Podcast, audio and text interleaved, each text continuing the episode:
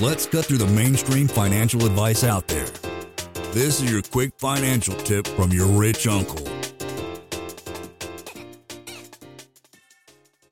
Most people, a lot of experts will say, you know, with the Fed printing all this money, it'll be leading towards inflation, right? $3 trillion, $4 trillion in the last few months, pop the stock market. And that's one of the ways it's shown its ugly head. But you're saying the complete opposite. It's deflation that's coming.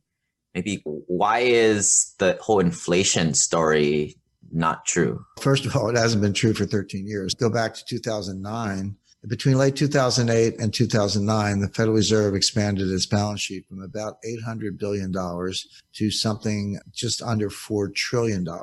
So they increased it by the 300%. And it was like, oh my goodness, they're printing all this money. We're going to get inflation. We never got inflation. We didn't have inflation for 10 years. We still don't. The money supply has nothing to do with inflation. Milton Friedman was wrong about that. The Austrian school was wrong about that. The neo Keynesians are wrong about that. Inflation is not caused by money printing. Inflation is caused by velocity of money. You know, it's, it's, the turnover of money. So you can take the Fed balance sheet to seven trillion. My friend uh, Stephanie Kelton, she's the big brain of modern monetary theory. They say, why can't it be 10 trillion? The answer is it could be 10 trillion, but it's not necessarily inflationary unless you get the turnover. So I'll give you a simple example.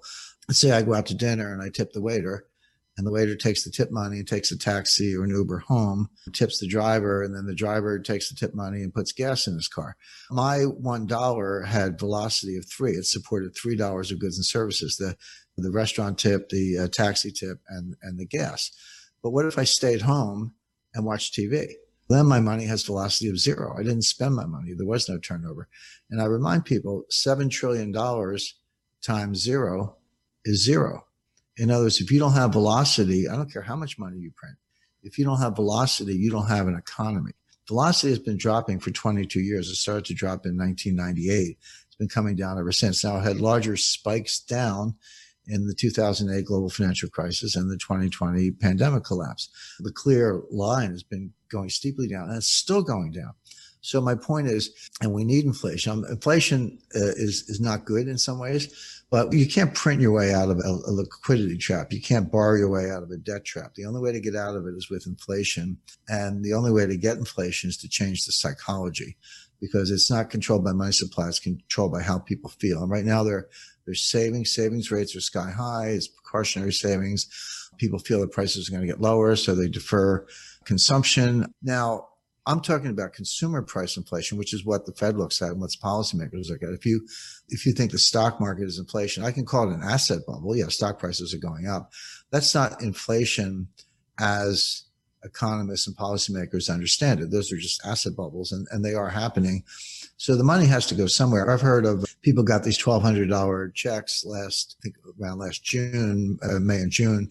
They're probably going to get another $600 in the next month or so. What are they doing with the money? Some people are paying their bills, but a lot of people are investing in stocks. You got all these newbies. They're on Robinhood. They're first time investors. They don't really know what they're doing, but they know that stocks only go up. They're not spending the money. They're investing in the stock market. They're just inflating the bubble not doing anything for the real economy, which would come from spending. There's something to be said for savings, but that's what people are doing. They're saving the money and investing the money. They're not spending it. So the money printing doesn't work. Yeah, no, it make, makes total sense. The money's out there. It's just the government needs to try and find a way to incentivize throwing it into the real economy, getting right. that abundance mindset right. for consumers. Lane is not a lawyer, CPA, but the dude did quit his engineering job and now owns thousands of rental properties. Learn more about the secrets of the wealthy. Join our community at thewealthelevator.com slash club. And if you're looking for a longer form podcast, also subscribe to the Wealth Elevator podcast.